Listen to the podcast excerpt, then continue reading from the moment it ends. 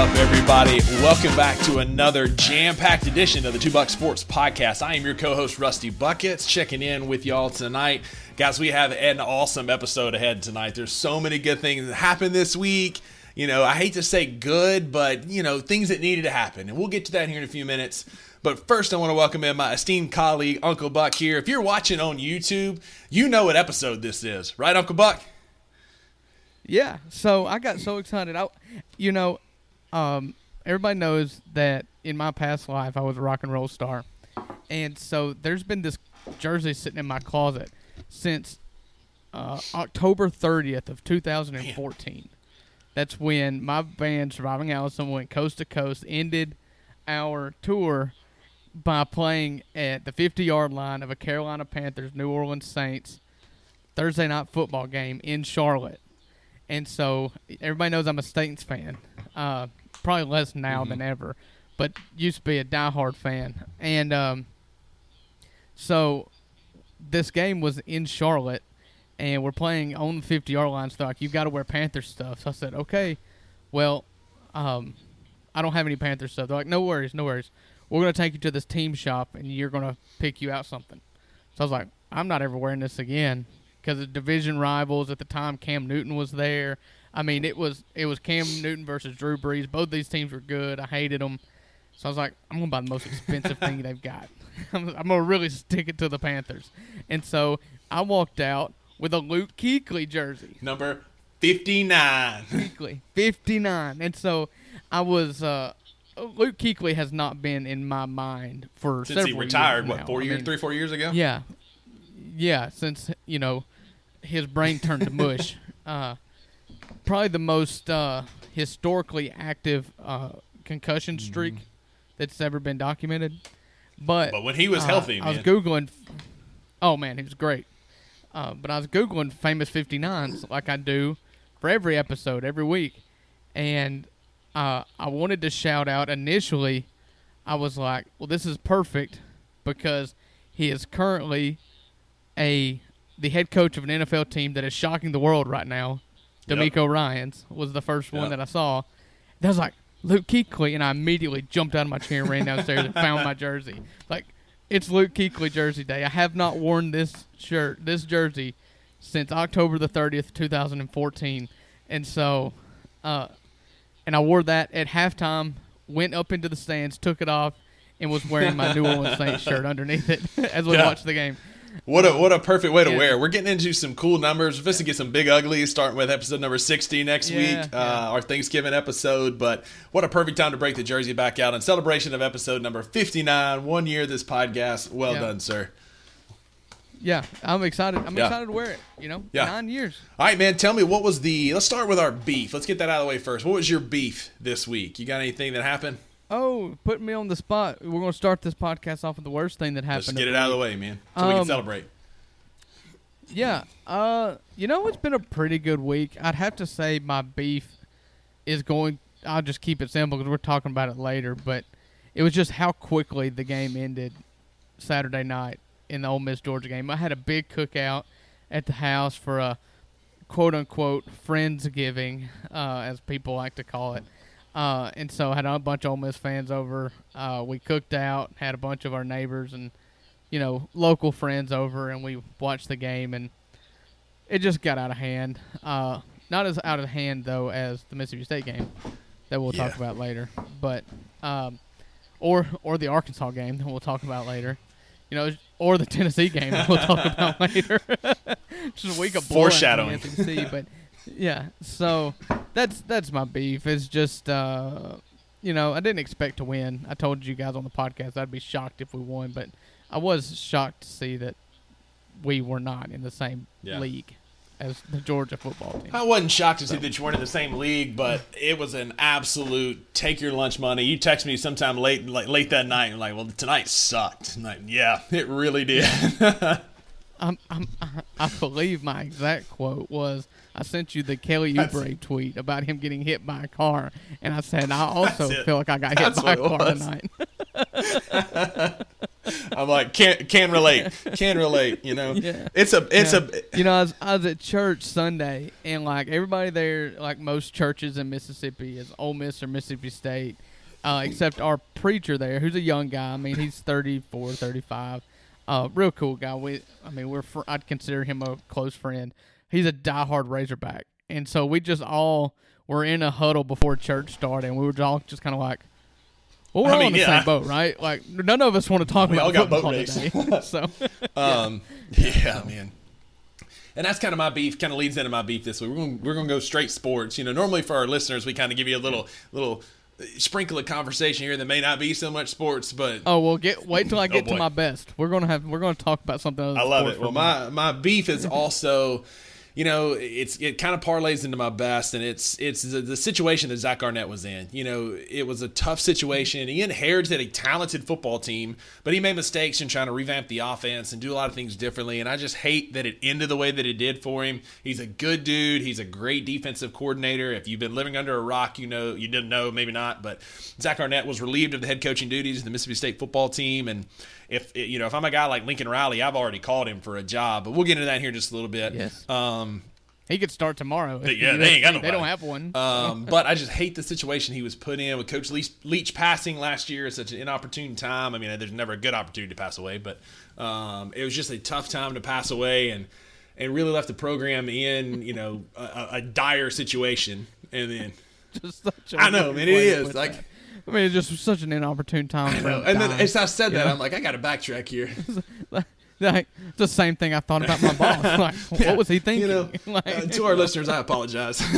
It's been a day. Yeah. Anyway, I'm rebuilding a substation right now, and I've said on many occasions, like, Danny just had to go down, didn't he? Like, miss you now more than ever. Yeah, can relate. But yeah, you know, shout out Zach Arnett. Hate that it went down the way that it did. That's my beef is the situation he was in, how it ended for such a great defensive coordinator and just a good dude. So. That's my beef for the week. How about, all right, hit me with your best. What you got? Yeah, let's say we'll go with my best. I'm sure yours is going to go right into it, baby. Search here. And my best of the week was I tried my hand at a smoked turkey.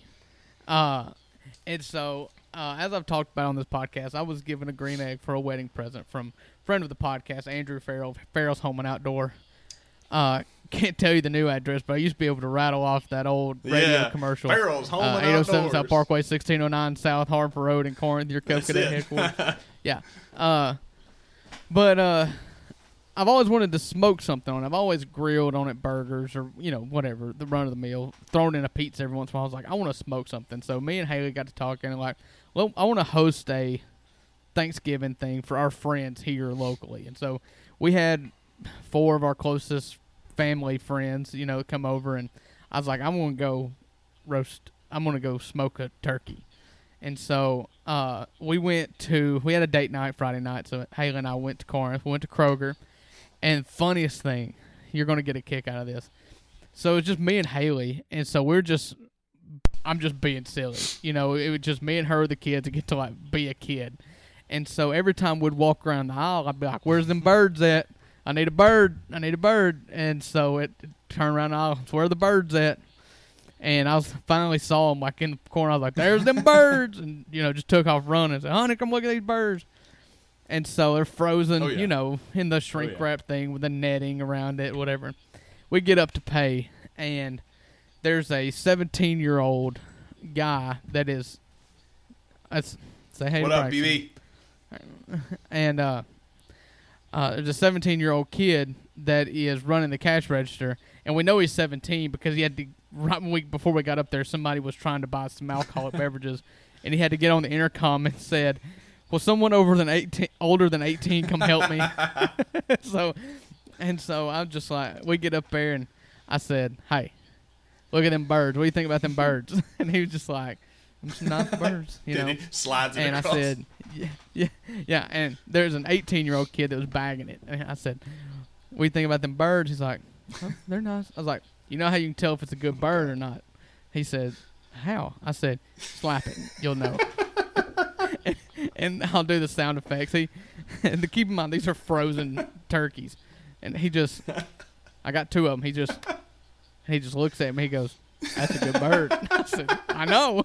He scans it, goes to the next one, slaps it, and he looks at Haley and he goes, that's a good bird. And then to his coworker, he said, hey, you know how to tell if they're good birds or not?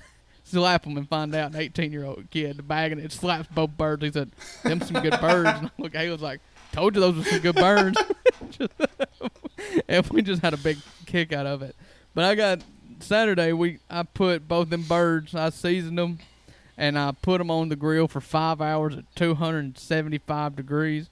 And let me tell you something, Rusty. I've never created such a delicious delicacy in my life. I sent you pictures of three birds. Yeah, you did. On Saturday with you and Lauren. And y'all sent me a picture of two birds, and I responded with a picture of three, two of which were on the grill. And I'm telling you, those people, I told them when they walked in, I said, you better eat all you want. You can have all you can want, but you're not taking any leftovers. And we're still eating turkey. Yeah, man. So that's my best. It was literally the best turkey I've ever seen. I saw something the other day, not all that long ago, actually. It said, when men turn 30, you have two choices. You get really into smoking meats or really into World War II history. There's no in between. I'm glad you went and it could go. It goes I'm glad way. You went the appropriate way so you can feed your family, you know. Oh, smoke man. Meat. Yeah, I love. I'm already thinking about what I'm going to do next. I'm going to try some next. This would have been circa, like I got a smoker as a wedding gift way back in a previous life, and this would have been circa like 2010 or 11, and I bought like I think it was like a dozen chicken quarters, like the leg quarters, and I brined them overnight in a cooler, and then I rubbed them down real good with a Cajun rub. Soaked them in apple juice, and then I was injecting apple juice in them as they smoked, and had invited some people over to watch the Daytona 500. And yeah, man, we had about a dozen, maybe it's more than that, maybe like 18 chicken leg quarters, and there were 6 people there, and there were no chicken leg quarters when we got done. Dominated those things, man. Just oh my god, something about birds on a smoker, man. It's just hard to beat. Yeah, I know. I injected them with Cajun, the Zatarain's Cajun liquid stuff, and then I didn't have a rub or anything, but I had some Cajun sauce that we just use on French fries or whatever, and I just coated it, and it was the skin, because I didn't brine it or anything, but so like the skin was crunchy, and oh man, it was fine. I mean, the picture looked incredible. I mean, they looked good. The taste of it was... I almost hopped on the first flight back to Memphis, you know, to get back home to see it, you know, since my invite got lost in the mail. I started to come on back anyway. Yeah.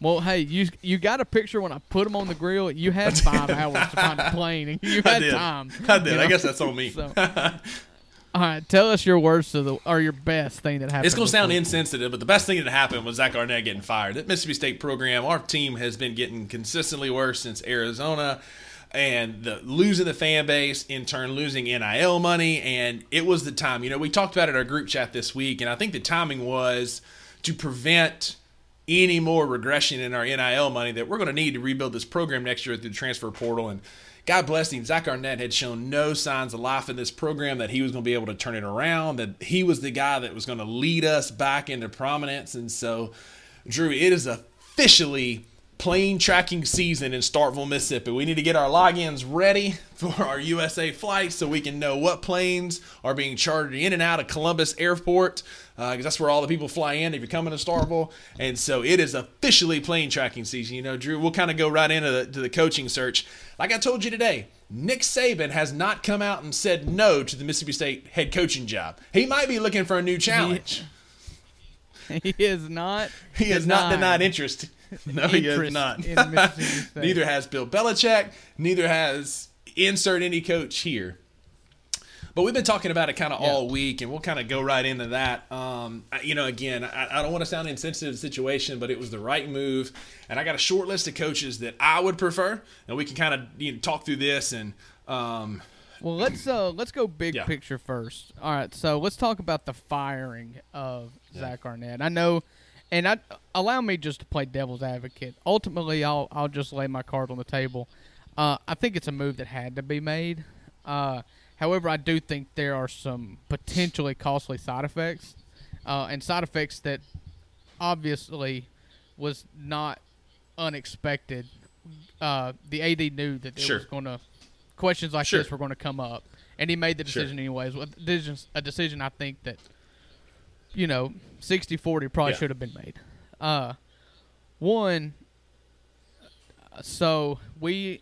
Mississippi State is currently 4-5, right? 9 games into the season. He's coached 10 games as a Mississippi State head coach. I guess 1 game as an interim and 9 games as a head coach in Mississippi State. He has not had a full recruiting class, a recruiting season yet. And he came in and he changed the identity of a team. And his identity, the way he wants to run a team, was never able to actually – it was only an idea. There was never a chance for him to actually act on it or to pursue that identity that he had as a coach. And so I'm curious as to what the pitch is for the next head coach that has questions. Obviously the question is going to be, well, you fired your last coach after 9 games without, how do you respond to that? How do you respond to somebody who says, are you just going to can me after a year? You're going to actually let me rebuild? So my rebuttal to that is this was not Zach Selman's guy. This was not the hire that he made. Arnett was already in place when Selman got the job. We let, our Mark Keena made this hire as university president because John Cohen had already gone to Auburn, thankfully. Right. So to answer that, Selman did what he needed to do, like any AD would do. If you watching the national media cover this, it's a great case of tell me you haven't watched any Mississippi State football without telling me you haven't watched any Mississippi State football. Because if you've actually watched a product on the field, it is getting worse and worse and worse, to the point that Texas A&M gave up 10 points to Mississippi State, and then they fired their coach. That is a fireable offense if this offense scores 10 points on you. And yeah. That was already in the works. I'm well aware of it. Listen, got fired. But that was a great push out the door. Yeah. It is a funny storyline to push. You go out and you beat the brakes off Mississippi State, but you gave up 10 points to them. The academic weapon and the whole offense, you got to go. Yeah. So that's true. You did see a steep downward trajectory even after your one SEC win being on the road at Arkansas. Only scored we played baseball points. That day. That says more about Arkansas than it did 100%. About Mississippi State. Mississippi State seems to be a team that has give up on the season. Like you said, it was one of your bulletin points for saying Mississippi State's going to go 8-4 this year was how senior heavy or experience laden they were as a team, and to have that team. What it said to me was there was a lot of guys that's hoping to keep healthy for the portal. They gave up early, and a lot of Dan Mullen had a losing season his first season at Mississippi State. He then turned it around. He was taking over for Kroom, ran a totally different offense, and then Mullen came in. They were really bad in first year. But he had time to kind of get his players. And so I can understand a coach, especially a coach that may be a hotshot, a young guy that's going to be at the Group of 5 level that wants his first crack at a Power 5 school, an SEC school, to be like, is this going to tank my career if you don't give me the chance to build what I want to build, I mean, I get that, he's trying to put his mark on it, but, this was a team that won 9 games last year. We could have very easily won 8 or 9 more this year with that experience, especially now at this point of the season, seeing how bad the SEC really – the SEC's down this year. If Mike Leach is the head football coach, we beat Kentucky, we beat Auburn, we beat South Carolina. There's 3 wins right there, and this is a completely different season. Right. That's fair. And it's just tough. It's a tough situation. It was an emotional hire, but it was the right hire because you're trying to keep a recruiting class. You're trying to keep the players together and not have a mass exodus because you're thinking that, all right, we're going to promote from within, so we're going to keep it much more, in line with what we've been for the last 3 or 4 years. And instead, Arnett tries to reinvent the wheel with air raid players. And I bought into that because I thought that, like he had said, he was not going to do that. And then that's exactly what he turned around and did. And, I've told you I've got a source on Will Rogers. And Will Rogers was told that they were going to have a more open, high-tempo, wide-open offense. It never happened, and Will Rogers feels 100%. And so, and we all do as a fan base. And so, I think that Barbe's gone. Like they're going to get a new guy that's going to come in and clean house. And it's tough. We're not on the same tier as A&M from a national brand money standpoint. Obviously, they had somebody walk up to Ross Bjork on the sideline and hand him a $160 million check. Yeah, we'll get to that. And so we can't compete with that. But part of me is I'm glad of the timing it happened when it did, because we're a step ahead of Arkansas. Because Pittman's going to get fired. And so we're not tampering, but we're making phone calls, kicking some tires. We're going to get back to Sam Pittman too, because I want to talk about that, and I want to talk about A&M after we get done with State. I'm making a note of that.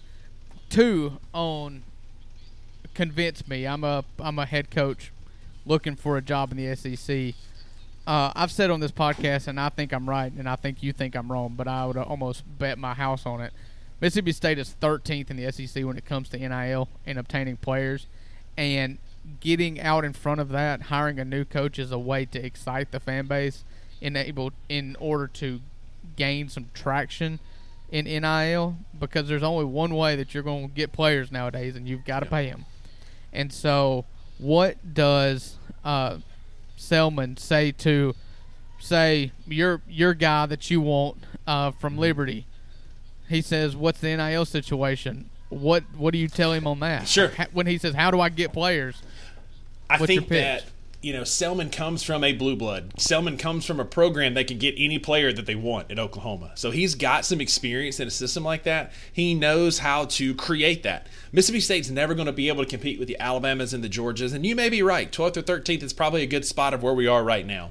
But there's no reason that with the money that Starkville has, the money that some of our alumni have, that we can't compete with the other middle-of-the-pack SEC teams. It'd be a top 10, top 8 NIL money team. Selmon has the experience in fundraising with that, because that was part of his duty as his assistant AD out in Oklahoma, was fundraising for NIL and fundraising across the board. And so he can step in and say, look, like this is my program now. I'm going to run it how we ran it in Oklahoma, and I'm going to generate that money. There's money to be made. We just got to go get it. We haven't had a product that is worth that so far, and this is my opportunity to prove that we can do that. And so I think that if you get a guy that's motivated to win, like a Jamie Chadwell, that could be music to his ears of, hey, man, listen, you're winning on these small schools. Help me help you, and you help me create that product now at an SEC school. Yeah, and you've got to come up with the money, and Selman's going to have to empty his Rolodex. Yeah. He's going to have to go through everybody he's got, and I don't know how much money's at State. Ole Miss is at a weird kind of thing where, Ole Miss is – the knock on Ole Miss is that they're all lawyers and crooked and dirty, rotten scoundrels. But it is people who typically have their degrees. What they're known for is their law school and their med school, and so there is like an avenue for raising money. I'm curious where State goes to generate that outside of, you're obviously going to have a crowdfunding campaign from fans. But there's money in blue collar too. For the high dollar, there's money in blue collar. Big farmer, big ag. Big agriculture is huge in the state of Mississippi, and most of those cats went to Mississippi State. And so these are guys that you're going to have to go tap in, and you need somebody that's from that neck of the woods. A guy like Dan Mullen, whose name keeps coming up on Twitter, and like I told you the other day, next person that mentions Dan Mullen or Gus Malzahn, I'm going to punch him right in the mouth. But a guy like Jamie Chadwell, who is from Tennessee, he's a Southern guy. He can connect with some of these blue-collar guys, might be the guy that can get some of those cats that aren't donating yet to start donating, to start padding those pockets. All right, so you're not on the Dan Mullen camp? Why would you – like, he left – like I said in our text chain the other day, he took – I am very grateful for what he did for Mississippi State. He had us – we were the first ever #1 team in the college football playoff poll in 2014. I was at that game when we beat Auburn to get that. Like, he took us to the pinnacle, and he maxed out what he could do at Mississippi State. I'm owning that right here on this podcast. I'm appreciative of what he did. Yes. Like, he took us as high as he could take our program, and then he left for a better job. I don't blame him. He went to Florida. That's a national brand. All he did was then take them to 2 New Year's Six Bowls and have a Heisman finalist. But why would you want to go back to the one that left you at the altar? You know what I mean? Like, he took you to the pinnacle. Oh, see, I think if this is only about pride, and if you think so, no, I'm not. I wasn't done. There's If it's only about pride, you've got to. It's not about pride because he took us there, so he's going to be looking for that next step. This is just another opportunity. A, B is their coaching burnout because he got burned in Florida. He's making a ton of money broadcasting, so who's to say he doesn't come back? Oh, I don't like it. He's gone again. I just don't have the trust factor for me is just not there anymore. He left us once before, pride thing, whatever, and he left us in a good spot to go to a better program. I'm not mad at that, but I don't know that he wouldn't do that again. And a guy like a Jamie Chadwell or a guy like a Jeff Lebby who's coming in and proving themselves and then going to a better job is different to me than Dan Mullen coming in, because I don't think Dan Mullen's going to win at Mississippi State and then go to Oklahoma or go to Texas. He'll go back to the booth. But a guy like Jamie Chadwell, as you said on this podcast, if he comes in and he wins, he's doing great, and then all of a sudden he goes to Florida State or he goes to Texas or he goes to Ohio State, it's because we're winning and starving. Right. And I would much rather hitch my wagon to a guy like that than Dan Mullen. So, for the record, as an Ole Miss fan, I would be happy with you hiring Dan Mullen because I don't think he's got it anymore. I think with Dan Mullen, you've got his Mississippi State career. You're right. They should put a statue up of him, honestly. But he cannot be separated from Dak Prescott. And what he is so good, whatever credit he gets, Dak gets that and a little more. 100%. And sure, he was good outside of Dak. He was fine with Nick Fitzgerald. He was okay a little before Dak. But his money, his breadwinning, his successes that ended up getting him the job at Florida was on the shoulders of Dak Prescott. And he is older now. He has not been in the game since NIL took over. He's only talked about it. He has not been in the trenches recruiting this. And so that's why I think that it would be a poor decision for Mississippi State to go back with Dan Mullen. I don't agree with you. If you get the chance to hire Gus Malzahn, you go hire Gus Malzahn. I don't love that hire. I don't think it's an awful hire. I do think there's better out there. You know what you're getting with Gus, though. Gus is a dynamic offensive guy. He's still in college football. He's never left. I mean, he got fired from Auburn and balled out, immediately went to UCF.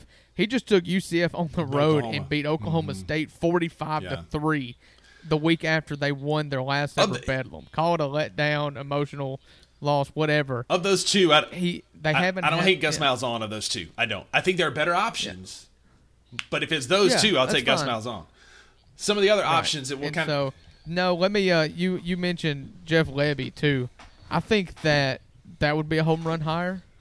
I think that Jeff Lebby would not come to Mississippi State except for one thing, and he's got some familial ties that are going to be a real barrier for him if he's in a 50-50 race for a big-time Power 5 job. Say Oklahoma comes open. Sure, they could hire Jeff Lebby, but if they like Jeff Lebby as much as they like the next guy, they're going to remember that Jeff Lebby's father-in-law is Art Briles, and that he went to bat for Art Briles. And a place like Mississippi State, they don't care about that for the same reason that Ole Miss basketball did not. They went ahead and hired Chris Beard anyways. You know what I'm saying? Like, there's what you got to lose. Sure. You know, whereas a blue blood program like an Oklahoma or USC or Michigan can be selective. You know, it could be the tiebreaker that's against you. Is that you married a and also in his corner is he worked with Zach Selmon when Selmon was at Oklahoma. They had that working connection, and that goes a long way. I think if you can hire, I don't think you can, but I do think that if you can hire Jeff Lebby, you go get. I think that he's definitely down the list again. So we've talked about it kind of around the bush. Jamie Chadwell, former Coastal Carolina head football coach, currently at Liberty. Real quick, funny story about him. I met him on a couple occasions when he was here at Coastal. I ran in some circles that I was able to have dinner with him a couple times. And I introduced myself, said, yeah, you're at Delta State. I used to go to baseball camp there. I grew up in Mississippi. You know, we talked a little bit. And he got up to give his speech, and he's like, I'm going to tell a story because I always do, but no offense to my Mississippi buddy over there. I'm like, oh, God. He's like, all right, so I was the head coach at Delta State for 1 year. He said, and my wife was pregnant with our first child, our first son. And he said, we're going into church one Sunday morning there in Cleveland, Mississippi, and her water breaks. He said, oh, baby, we're going to have a baby. This is exciting. Let's go. And he said, my wife turned and looked at me and says, Jamie, our child cannot be born in Mississippi. And he said, all right. So we got in the car. We drove 2 hours to Memphis, and that child was born in Memphis, Tennessee. And I said, listen, man, no offense taken. I've been to Cleveland, Mississippi. I get it. Yeah. Well, I guarantee his wife will feel a lot better if he's making $6 million as the head football coach at Mississippi State. So, yeah, again, Mississippi ties. He recruited the area at Delta State for his 1 year, not on the same level, but he at least has some ties there. He's from Tennessee. His dream job is Tennessee. That's well known because that's where he's from. But again, if Tennessee steals him from Mississippi State, it's because we're winning. But he's a proven winner. He came to Coastal and took him to 11-0, then 10-2. He's currently got Liberty undefeated.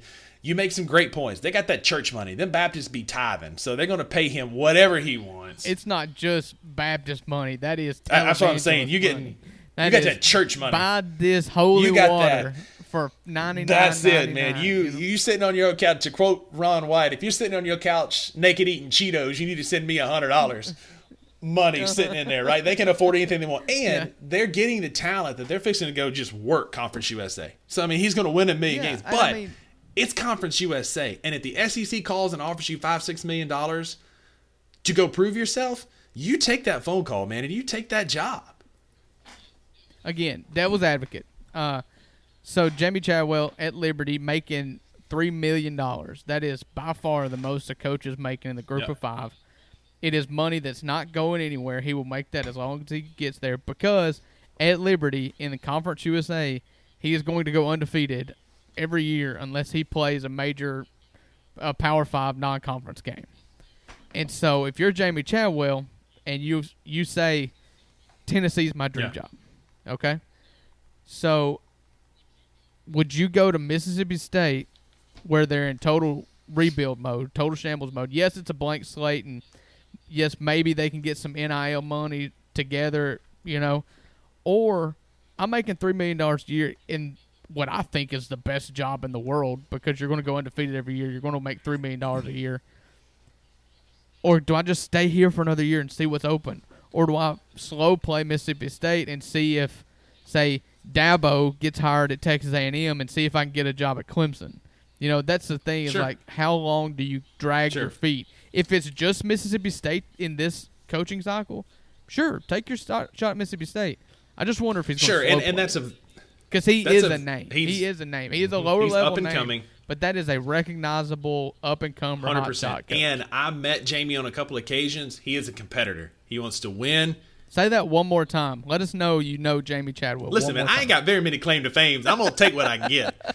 He's a competitor. He wants to win. Like, that's where he's at. And guys like that aren't complacent making $3 million dominating a conference. Sure, you're going to go dominate Conference USA, make $3 million and make these at-large bowls, but you're beating up on North Texas.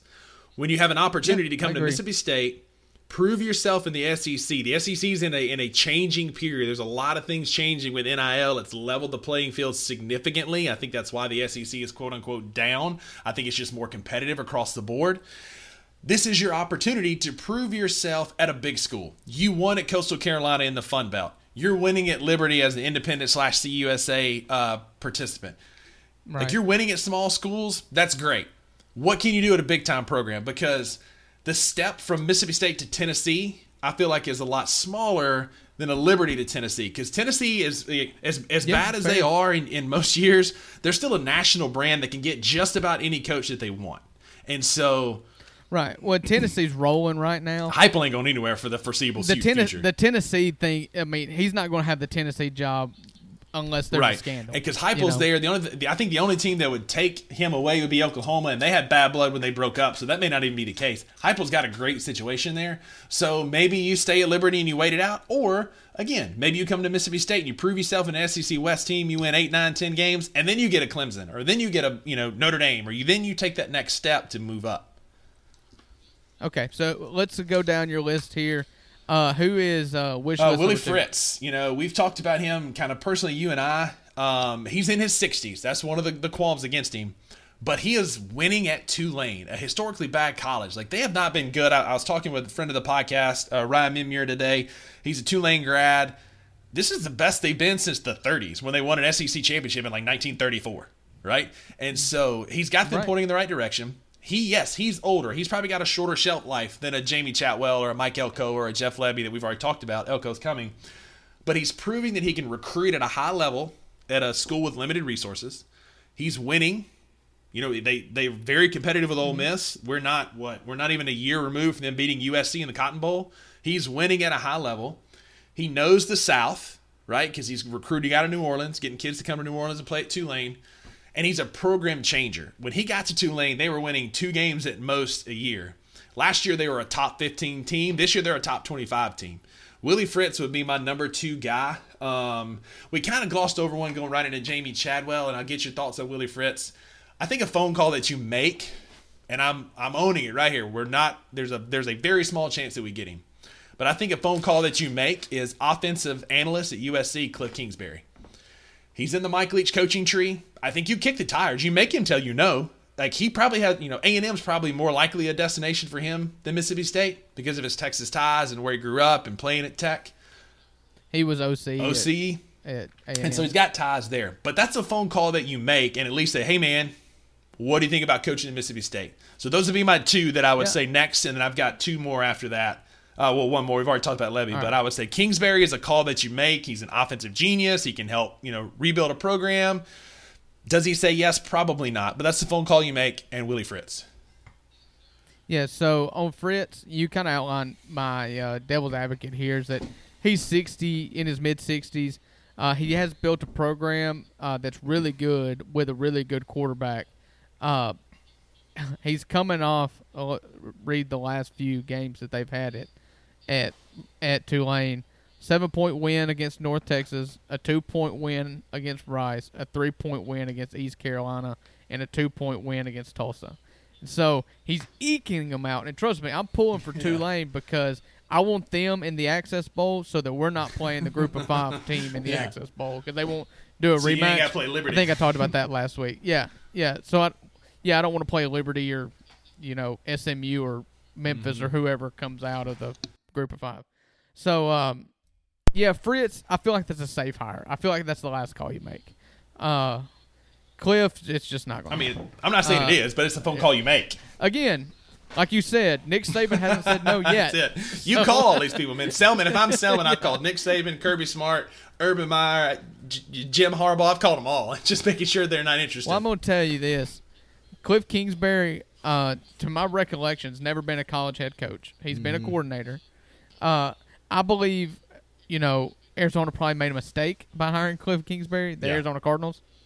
I also think I can't envision Cliff, just what his perception is, really loving to recruit. Yeah, you know what I'm saying? Like, he is not gonna. He is not a trenches and he ain't a Starkville, Mississippi kind of guy. He's much more of a maybe like a Gainesville, Florida, or he ain't Miami. He ain't coming to Starkville. Yeah, he looks like Hollywood. He, you know, Dion has made it very known that he ain't never coming back to Mississippi, and I feel like Cliff is gonna have that same mindset. I get it. You know, we love ourselves here. Nobody else does. Public persona. Yeah. Every other state's motto is "Thank God for Mississippi," but and the last name is Mike Elko at Duke. Those are the ones that count. Or no, 2 more. So Mike Elko at Duke, you'd be another home run hire. He can recruit at a high level. He's winning at a program that has high standards academically. That's hard to get in. They've kind of limped to the finish here towards the end of the year. They've had a lot of injuries. But Mike Elko's a name that's going to come up in a lot of jobs. I think he's on a list at A&M. He'll be on a list at Arkansas. He's the name that's going to come up consistently. And then my last one is Rhett Lashlee. If nothing else, thank you, Lashley. Exactly. If nothing else, so that we can hear these Mississippi guys try and butcher his last name, much like I just did. Those SMU teams score points by the truckload. And high-powered offense, it kind of would – back up that air raid well. And so those would be my last 2 candidates for the Mississippi State head coaching job. All right, so Mike Elko, he is in his second year at Duke, correct?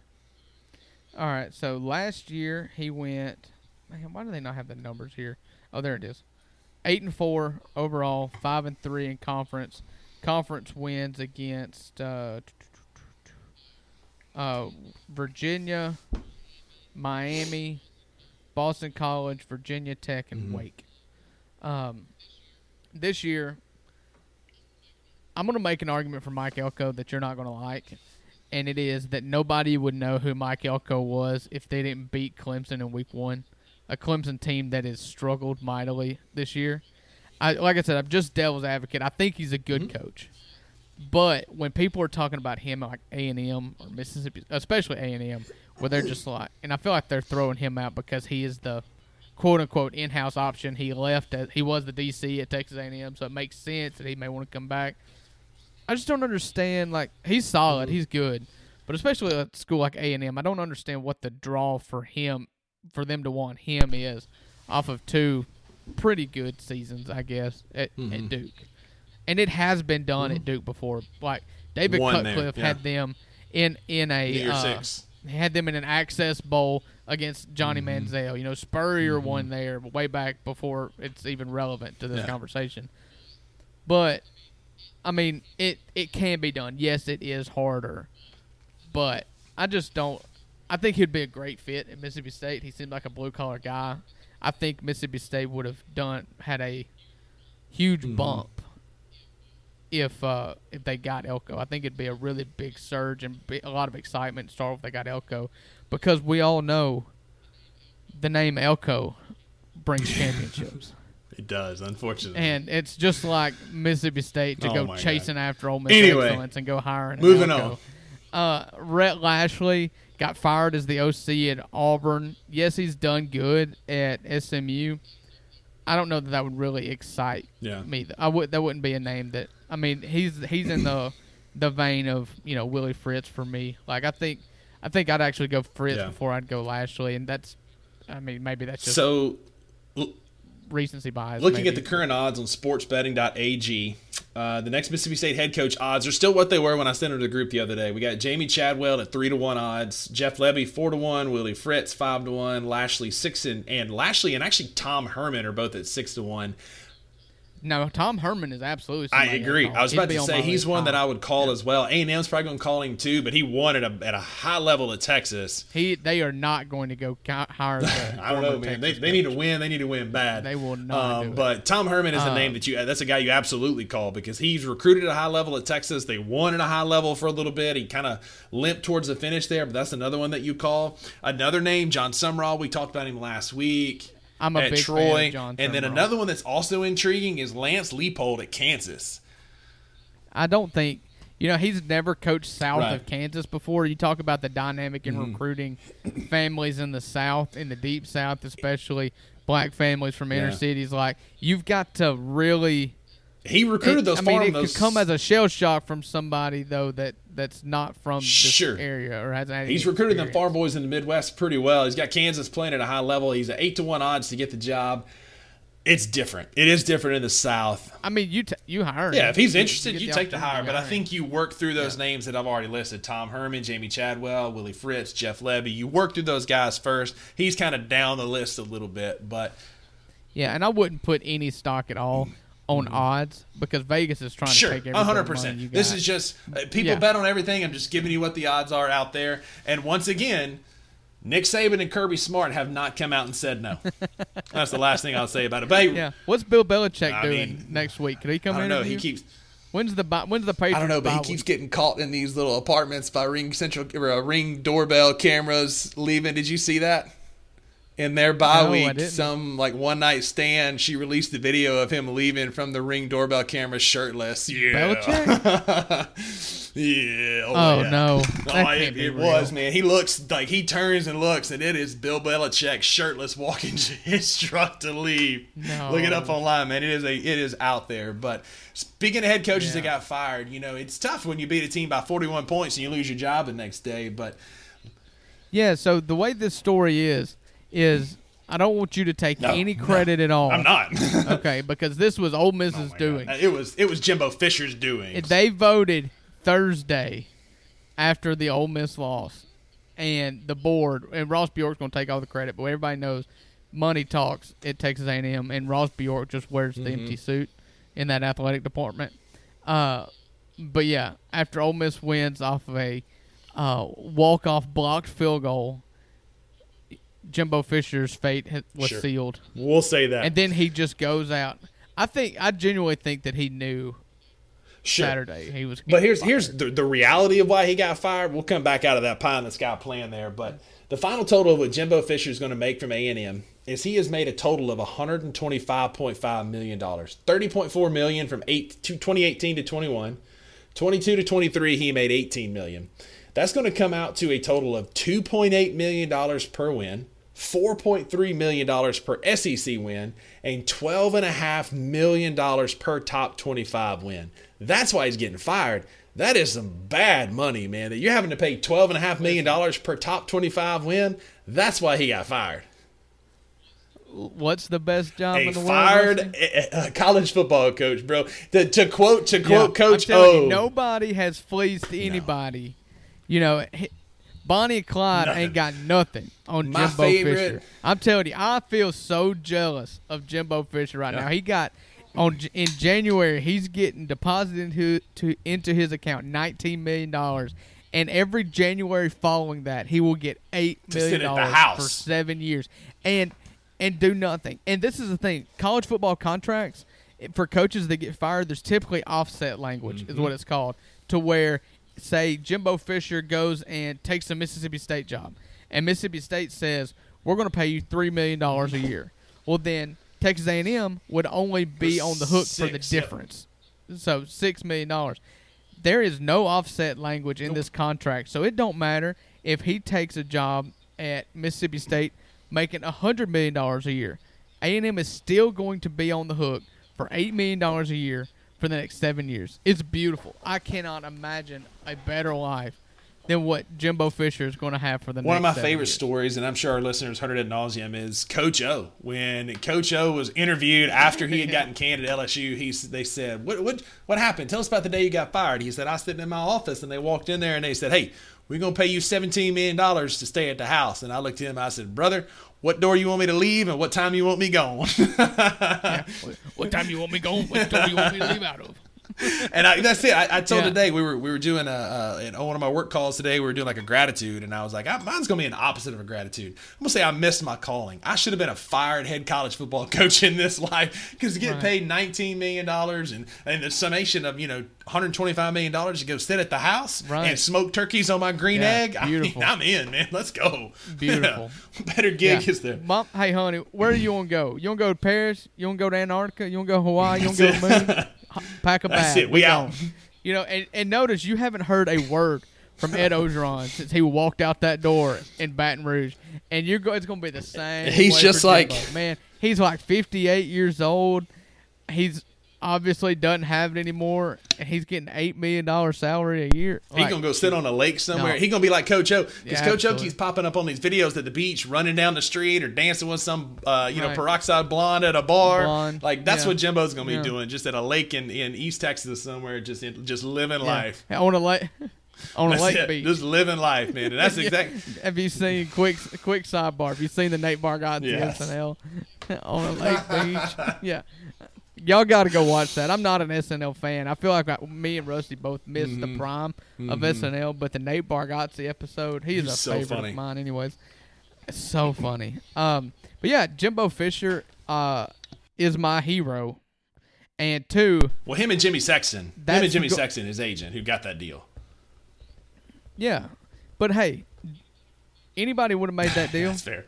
Like, they say Jimmy Sexton controls college football, and – in a certain aspect, I guess they're right. But all he does is look out for their clients, and the market determines that the colleges have no say in them. Like, they have no negotiating power at all, given the contracts that other people are giving coaches around the world.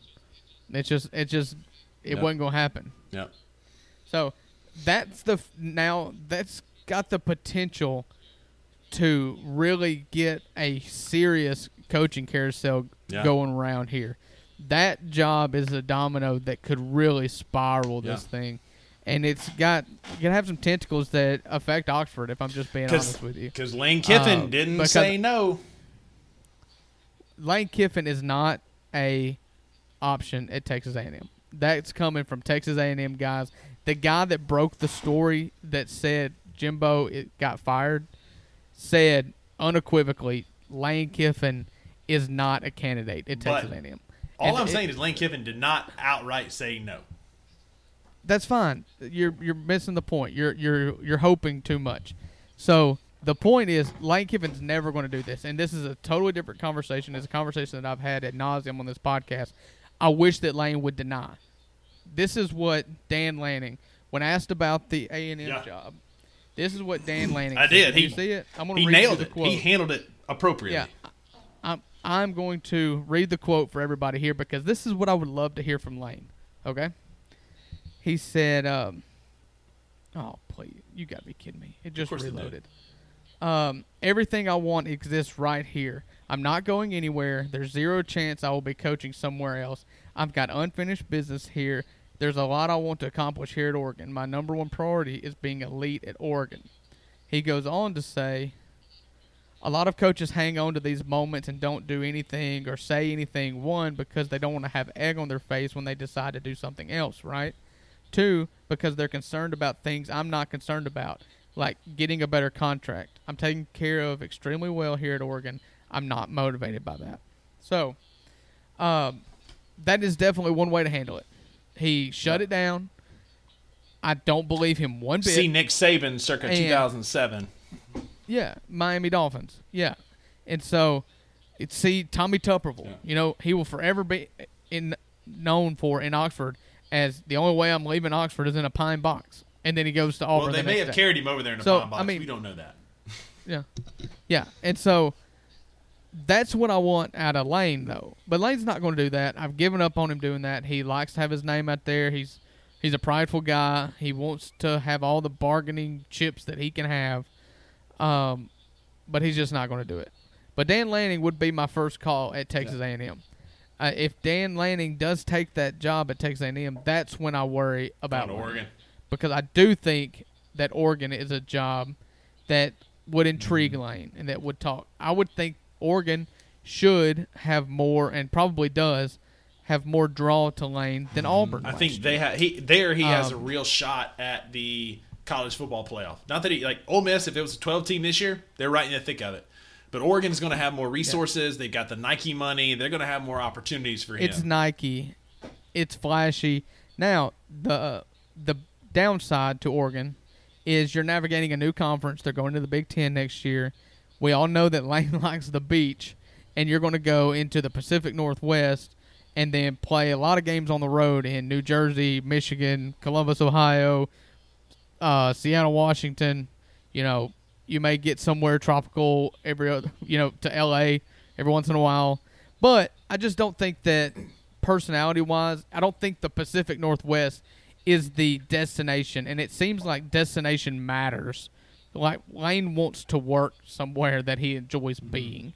It, you know, he always talks, you know, that's why Miami was so, everybody wanted to talk about Miami. It's because everybody knows that Lane loved living in Boca, you know, that he just loves that lifestyle. The Pacific Northwest is the exact opposite. But if we're just talking football, it makes sense. They've got Nike money. They've got Phil Knight. They've got the exotic uniforms. They've got national draw. It's a good job, and it's a job that I'd be nervous about Lane taking, if I'm being totally honest with you. I don't think Dan Lanning is going to leave. I think he's waiting for a bigger job. I think he's waiting for an Alabama, an Ohio State, something like that. I don't know that he leaves Oregon for A&M. He might. I just don't think so. I'm going to say, if Dan Lanning does go to Texas A&M, and this is the same conversation we were having 6 years ago when Texas A&M hired Jimbo. If Dan Lanning goes to Texas A&M, look out. Because A&M is a machine now. A&M's problem is A&M fans and boosters.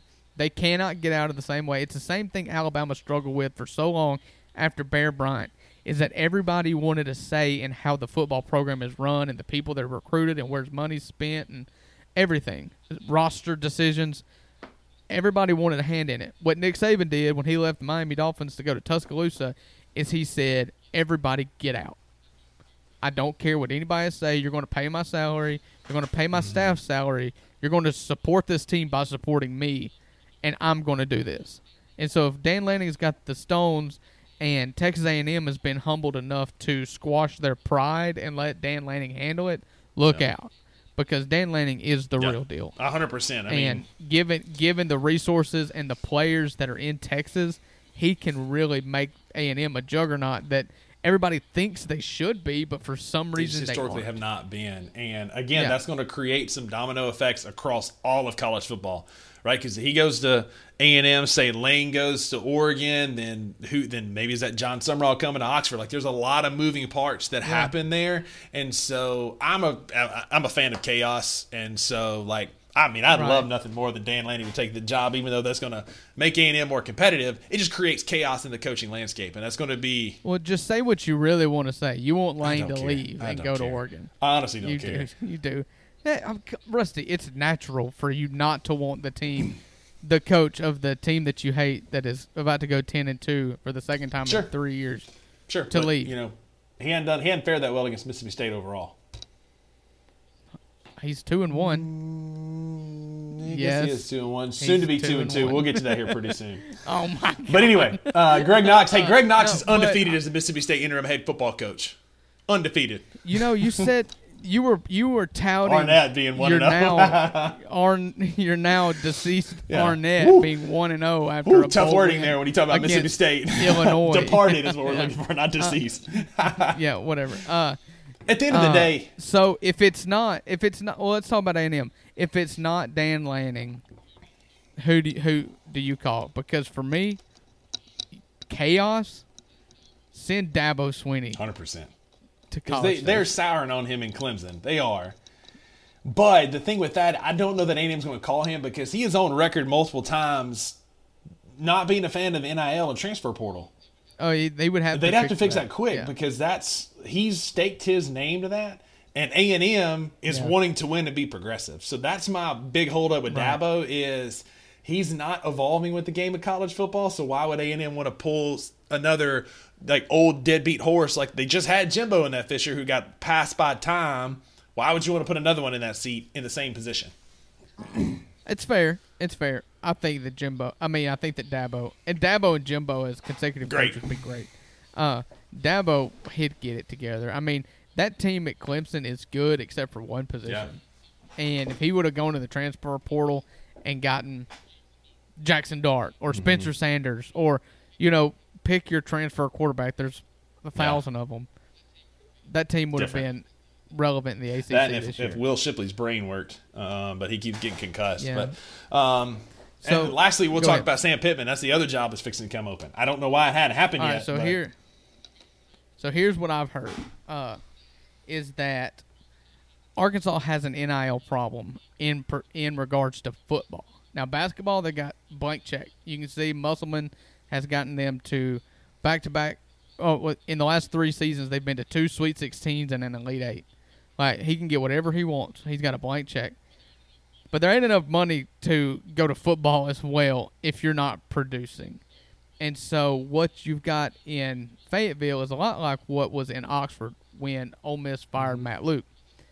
This was before NIL, and it was before transfer portal. But what happened was there were some high and mighties that were staunchly against Lane Kiffin. And the money was making some threats that said, if you hire Lane Kiffin, we're going to do this, or we're going to pull that, or whatever. And Keith Carter ultimately just said, you know, screw you, I'm hiring him. And it worked out, okay? What's going on in Arkansas, from what I've heard, is that the money wants Gus Malzahn. If you want more NIL money, go hire Gus Malzahn. So what has happened is that they've inquired with Gus, and Gus is not interested. And so now they're stuck with, do we make a change for change's sake without being able to offer a coach anything? You know, you're looking like you're going and competing against Mississippi State, and both schools have no money, or, you know, you're getting third pick behind A&M and, you know, whoever else opens up the field, you know. And so there's kind of a power struggle there with the old guard, the people with money want to hire Gus Malzahn, but Gus isn't interested. So what do you do? And I think that's why Sam Pittman hasn't been fired yet is because they don't want to make a move without knowing what their next move's going to be. It's probably, if this whole thing bites Mississippi State in the butt, it'll be for the same reason. It's that you've made a move without knowing what your next move will be. This is chess. This is not checkers.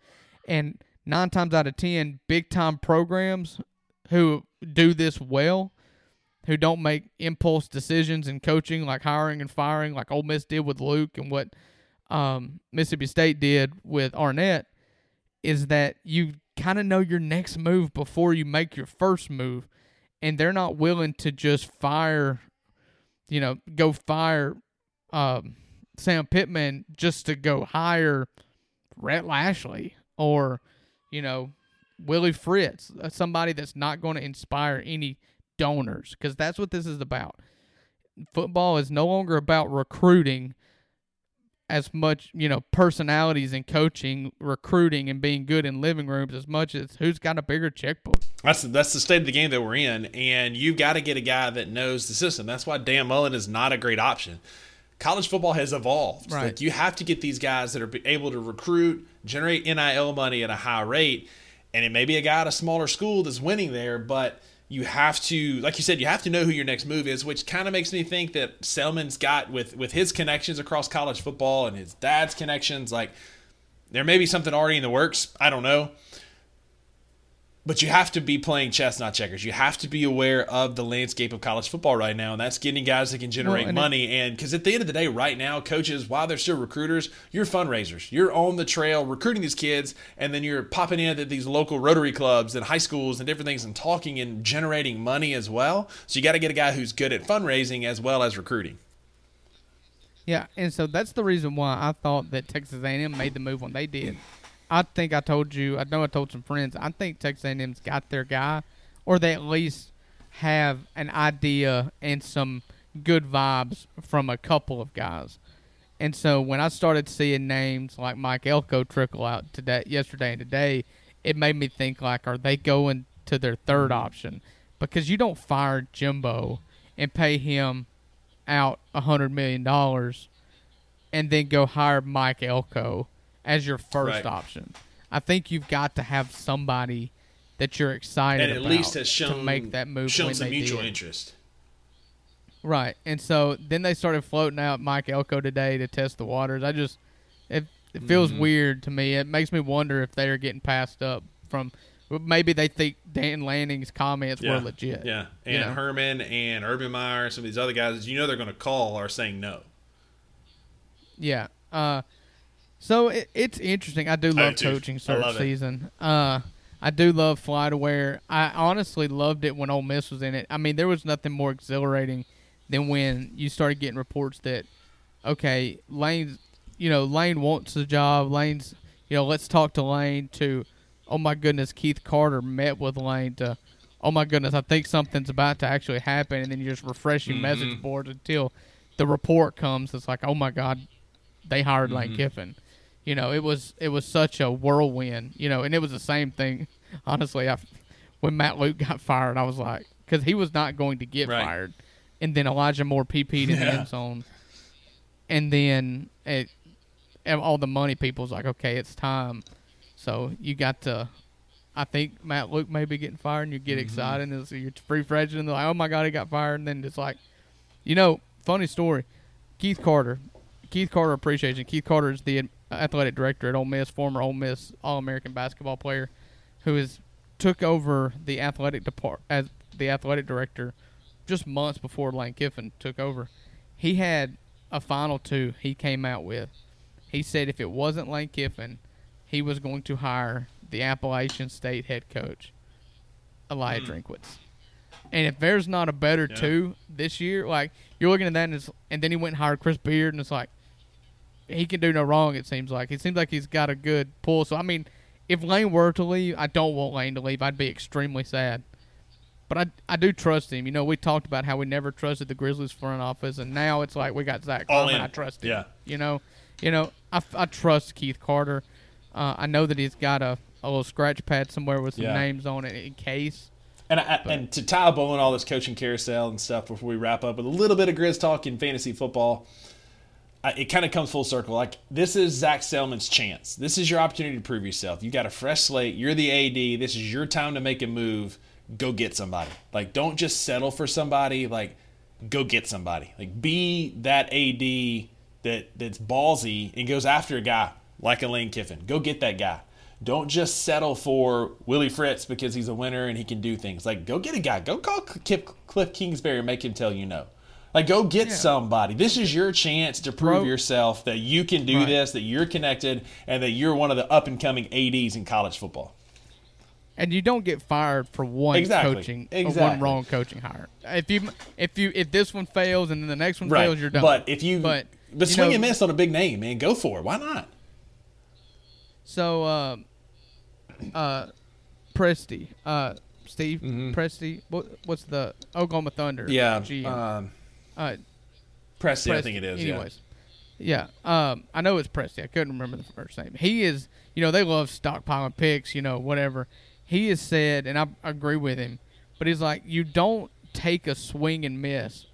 You don't take a big swing with the 24th pick of the draft. You take a big swing with the first pick of the draft. And he's like, you don't go, don't necessarily go chalk. Swing for the fences. Like Giannis. If somebody would have drafted Giannis with the first overall pick, it would have been the biggest swing of all time. Yeah. But it would have worked, And so take your big swing when you've got the absolute best chance, or when you're at your chance. Lowest. Take your biggest swing. You call Cliff Kingsbury and you call Tom Herman, and if and when they tell you no. That's when you start moving down the board. But you call those guys, man. Why not? What's the worst thing that's going to happen? Jeff Traylor at UTSA. I also like GJ. What's his name at Texas State? Kenny? GG Kenny? Nah, he's at Texas State. He's winning at a high level. It's KINNE. No. Texas State's the guy that went 100% transfer portal, right? Mm-hmm. What's his name? G as in girl, J as in Joey, Kenny, KINNE. He went 100% transfer portal. They were the second team behind Colorado with the highest roster turnover. He's another hot name that's come up. He's floated up a few times on Mississippi State message boards and on Twitter. I don't know that he's the guy, but he clearly understands college football because Texas State is winning football games, and he attacked the transfer portal pretty hard. He's another name that I would watch out for the Mississippi State head coaching job. Okay. Well, I don't believe that any decision will be made before our next podcast, which will be – we will record next Tuesday night because Thanksgiving is Thursday. And so I'm curious. It's going to be a fun week. It is. I'm glad to be able – I'm hoping to be able to watch the whole time as a spectator. Okay, so let's talk Grizz for a second. It is 7:30 Central Time, and I still have 2 hours until the Grizzlies tip off on a road game against the Lakers. They will tip off 10:30 Rusty time, 9:30 Central. They got a big win. Listen. Yeah, went on the road and beat the Clippers. If I told you that the Grizzlies went and beat a team with a starting lineup of Paul George, James Harden, Russell Westbrook, and Kawhi Leonard, and Ivica Zubac, but and you beat them at home, you would think, oh, Grizzlies are good, right? Except that since James Harden has been at the Clippers, they are 0-4, and he has been absolutely atrocious. The Grizzlies won that game because they did not take James Harden out. It's been a really hard transition for the Clippers. The best part is the Sixers are 6-0, and Maxey's scoring points by the truckload. I mean, 50, dropping a 50 for the city, dropping a 50-piece the other day. I mean, I love it. There are a few teams I enjoy beating more than the Clippers, and they're not the teams of the 2010s that I hated so much, but that's a franchise I'll never forgive for some of that. Like, my top three sports moments of all time were Dak Prescott's run against LSU, beating Auburn to become the number one team in the country, and when Chris Paul got kicked in the face by Tony Allen driving in the lane. Like, I hate. Oh, we got to talk about Chris Paul. Oh, my. We'll get to that in a second. We'll get to that in a second. That's part of NBA talk. But, like, I hate the Clippers. I love beating the Clippers. I love watching them lose, and so especially when it's my team that beats them, I'm even better. Like, that's one sporting franchise that I probably hate more than any other because of those wars back when they were lob/flop city. But I hate them. Well, I was with you. I hated the Clippers. I hated Blake Griffin and Chris Paul and everybody that played with them. My hatred for them diminished over the years, though, because Chris Paul left and Blake Griffin left and DeAndre Jordan left. And there was just nothing other than the laundry there. However, now they've got James Harden. Again. And they've done this whole super thing. We're the big market team and going to get all the players again. I can't. I hate him again because I hate 100%. So, but yeah, speaking of Chris Paul, like when once a Grizz, always a Grizz, especially Captain Clutch, Mike Conley. Like, oh, Captain, my Captain, love me some Mike Conley. Right. And to see Chris Paul dive for a basketball, look up and see his knee, and then lunge into one of the cleanest, most respectful. Only had maybe 2 technicals in his entire career. NBA community. I know he got one in Memphis. But he's always like the NBA community player of the week. Like, just does so much good. Just a good dude. And then Chris Paul going to try and take out his knee in unnecessarily. He totally aimed for Mike Conley's knee. Because he grabbed the ball and then he looked at it. You're right. Yeah. It's like the ball, you know, the shortest distance. My dad used to tell me this all the time when we were doing something. He would always be like, what's the shortest distance between 2 points, son? And I'd always go, straight line. Well, there was a straight line between that ball and Chris Paul, and Chris Paul took a hard right into Mike Conley's knee, and it was just disgusting. He's got to be. He will be a Hall of Famer. He will be known for his assists and how he was such one of the highest IQ players of all time. But it will never be talked about how dirty that dude is. And he is. He's Charmin soft, and he's dirty. And he ain't never won nothing. He never won nothing, man. He could beat them Grizz, but I don't want to talk about Chris Paul in this podcast anymore whatsoever. We'll move right into I almost forgot. We're going to loop back to college football before we finish up with fantasy football. Oh, we have got our picks from last week, Drew. One of us went 3-2 once again. The other went 2-3. Ladies and gentlemen, we both felt really stupid on one game. We did. A piece. Yeah. We have a tie. We have both of us are sitting at 26-25 on the year. I picked Michigan, Missouri, and Auburn. Drew picked Michigan and A&M. And we are tied at 26-25. Don't call it a comeback, baby. I've been here the whole time. Yeah. I felt really stupid picking Arkansas. And I felt really stupid about picking Tennessee. Yeah. And really stupid. Then I picked Arkansas. Yep. So you had 2 that you felt dumb about. Yep. You were all in on Arkansas. Yep. They beat Florida, whatever. I'm like, look, man, Auburn's defense is good, and they're getting better. I was right. Nothing I said. I said Auburn's getting better at the right time. This is Hugh Freeze. They start off slow, and then they sprint to the finish, and they're winning football games late, and they beat up on Arkansas. They've got Peyton Thorne playing good quarterback right now. I'm proud of that pick. I picked with my heart, not my mind, picking Mississippi State. I knew what was going to happen. I can't pick against Laundrie. You didn't think 51-10 was going to happen. No, I did not. But I knew we were going to get beat. I just didn't know it would be that bad. 16-point 17.5, and we lost by 41. 17.5, and they got beat 41. By 41. Anyway, we are tied. 3 games, 26-25, baby. Once again, don't call it a comeback. Look, we're not going to pick any games this week. It's some crap football. We got Cupcake Week heading up to the rivalry game. Like, the biggest games are Georgia and Tennessee. I think the only thing. And then North Carolina, Clemson. But who cares about ACC football? Michigan, who cares about ACC Big Ten football? So we're going to move instead right into the League of Avengers. Drew, what you got for us this week? So this has really settled into quite the fight here. So Rusty lost his second straight football game this week, to drop him to 7-3, but he's not alone, Rusty. Cause do you know how many people sit atop the standings at 7-3? All of us. Would you like to venture a guess? 12-team league. I'm gonna say 4. 5 people are at 7-3. You've got us 2. You've got Hunter, Justin Lumpkin, and our friend Aaron Ivey, all at 7-3. After then, you've got one team at 6-4, one team at 5-5, 4 teams at 3-7, and one team at 2-8. So, as it stands right now, of the 4 teams, this is the rankings. I told you had a soft schedule. It's bearing out. Number 1 in points for of the 5 teams that are tied at 7-3. Gotham City Knights, Hunter with 1,291 points. Number 2, Waddle Vision. That's me, 1,232.8 points. Number 4 is Lumpkin at 1,217 points. And then you are 4th out of the 5, 7-3 teams with 1,200 points even. Aaron, I don't know how he's done it, but he's scored 1,000. He's only scored three more points than he's given up, and he's 7-3. Yeah, but yet he's 7-3 on a 5-game winning streak, mind you. Yeah, the best stat last year in the NFL was like the Vikings were 12-0 in games decided by 4 points, or something like that. Some freaky stat. That's Aaron Ivey. Aaron Ivey. Yeah, he is eking out everything. I want to look back at his schedule real quick. But, yeah, so that's what we're looking at. I'm not going to look up his schedule. We're going to just go ahead and pass out some Drewskis.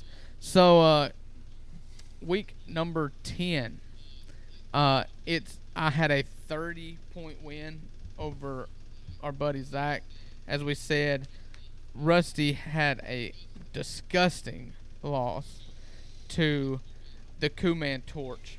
He only paltry 93 points. Bye weeks hit me hard. Yeah, so Buddy Stevens Award. There is an obvious winner. A winner that is greater than any win of the season.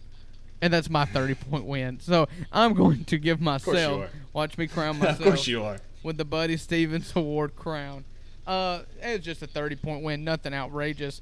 We had some incredibly close games. We got a text message this morning from our buddy Hunter Shaw of the Gotham City Knights. He lost by 1 point exactly to Neasy to put him at 2 wins this year. And Kirk won a nail-biter 157-150 over Andrew this week. You're talking about USC game of the week right there. Pac-12 game of the week. It was a burner. So Kirk got that win, 157-150. I tell you, there's been no better player in fantasy football this year for me than Keenan Allen. I love Keenan Allen with all my heart. His team stinks, but man, he's good. And look out, because Justin Jefferson is coming back. Space Dobbs has resurrected the Minnesota Vikings. The Pastronaut has resurrected the Minnesota Vikings and given them enough hope to bring back Justin Jefferson instead of just leaving him on the shelf for the rest of the season. So, yeah, that's there's your league of vendors. I guess it goes. I didn't say it, but I said it. Al Gore Award winner Andrew Farrell, 150 points. That's in a tough. Loss. That's tough. You score 150 most weeks, you're winning in our league, but. That's our show for the night, ladies and gentlemen. Thanks for sticking with us, tuning in. If you were listening to this, you know where to find us: Amazon, Google, Spotify, Apple. We're on YouTube if for some reason you want to see our ugly mugs. I think our mamas are the only ones that do that, but we appreciate y'all tuning in regardless. You can find us on all social media platforms at the number 2 Buck Sports Podcast on Twitter and Instagram, and then just 2 Buck Sports Podcast on Facebook. Thanks for participating in our polls. Dropped the ball this past Saturday and completely forgot our picks. But stay tuned, more coming. We'll be asking a lot of questions, especially in some of the football season winding down. We got holidays coming up. Be on the lookout for some polls and some questions on there, and give out some awards. That's it. Or something. We got some stuff in the world. So y'all stay tuned. We got some good stuff coming as we close out 2023. Uncle Buck, enjoyed it, buddy. Enjoyed it, man. Play our music. 3, 2, 1. See you guys.